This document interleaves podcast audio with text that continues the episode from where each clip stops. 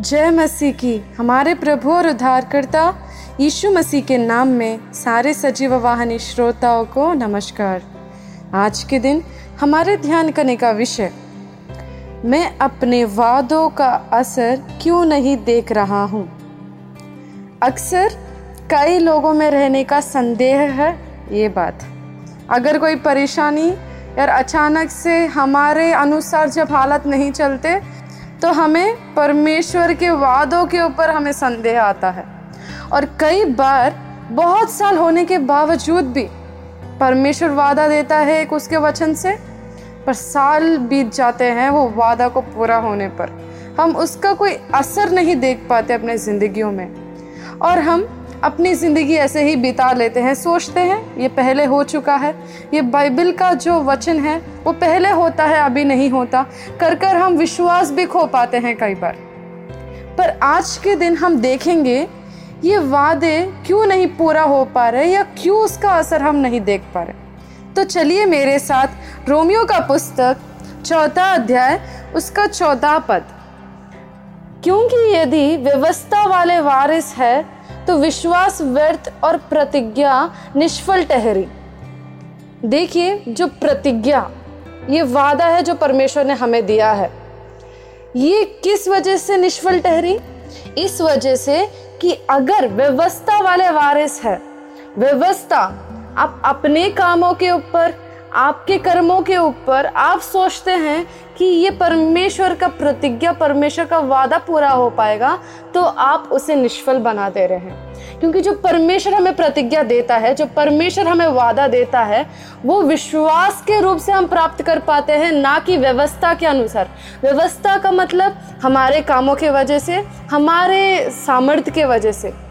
हमारे सामर्थ्य के अनुसार हमें परमेश्वर कभी वादा नहीं देता। और जो भी परमेश्वर हमें वादा या प्रतिज्ञा देता है और बोलता है कि मैं ये तेरे जीवन में पूरा करना चाहता हूँ तो वो हमारे सामर्थ्य के ऊपर आधारित नहीं है।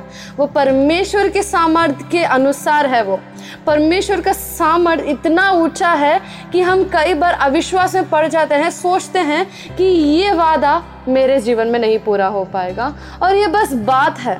ये बस लिखा है वचन में, वो वचन में ही रहेगा। मेरी ज़िंदगी में पूरा नहीं हो पाएगा करके हम कई बार सोचते हैं।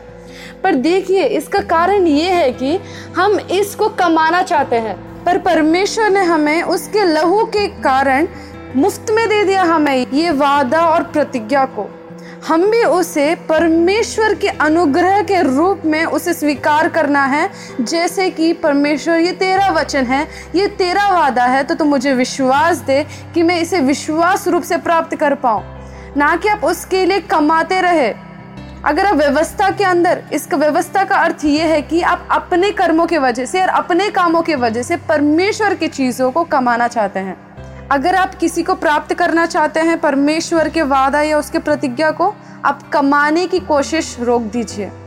आप जितना भी कमाए, आप उसे प्राप्त नहीं कर पाएँगे, क्योंकि परमेश्वर का जो है वादा या प्रतिज्ञा, वो बहुत बहुमूल्य है। आप उसका कोई मूल्य नहीं चला सकते।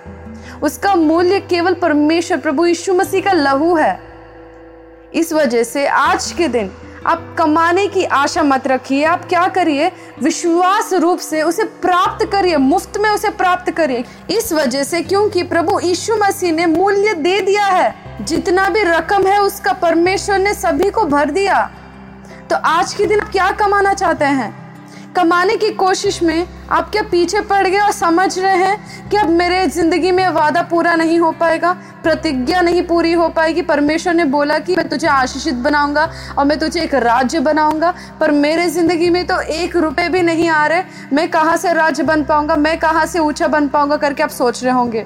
पर परमेश्वर की प्रतिज्ञा, परमेश्वर का जो दिया हुआ वादा, वो आपके सामर्थ्य के अनुसार कभी होता ही नहीं है। वो वादा तो परमेश्वर की महिमा के अनुसार है। तो इस वजह से आज के दिन आप इस सत्य को जानिए और इस सच्चाई को मानिए और अपने सारे वादा और प्रतिज्ञा को आपकी ज़िंदगी में पूरा होते देखिए। क्योंकि ये हमारे कामों के वजह से तो पूरा होना असंभव है। क्योंकि ये हमारे लायक के वजह से या हमारी योग्यता की वजह से परमेश्वर नहीं देता। ये परमेश्वर अपनी महिमा के अनुसार देता है। तो हम देखेंगे कि हम इस वादों और इस प्रतिज्ञा को कैसे पूरा कर पाए? अगर हम उसके पहले वचन में, रोमियो का पुस्तक चार का अध्याय और उसके चौदह पद के पहले वाले पद की तेरह पद, क्योंकि यह प्रतिज्ञा कि वह जगत का वारिस होगा, ना अब्राहम को, ना उसके वंश को व्यवस्था के द्वारा दी गई थी, परंतु विश्वास की धार्मिकता के द्वारा मिली है। तो अब धार्मिक कैसे हुए? अगर हम पिछले दैनिक प्रेरणा को हम सुन पाए तो हमने सुना कि हम धार्मिक बने प्रभु यीशु मसीह के ऊपर विश्वास करके।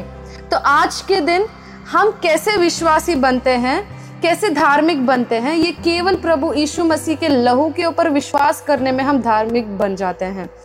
तो ये प्रतिज्ञा भी हमें विश्वास में मिली है। ये प्रतिज्ञा को पूरा होना है तो वो भी विश्वास से ही होगा। वो कामों से या व्यवस्था पूर्वक कभी हो नहीं पाएगा। तो आज के दिन आप इस सच को जानिए और मानिए पूरे दिल से और परमेश्वर के हर एक दिए हुए वादा को अपने ज़िंदगी में पूरा होता देखिए और परमेश्वर के नाम की महिमा करिए आपके हर एक ज़िंदगी के कोने पर। परमेश्वर, इस वचन को आशीष दे। आमेन।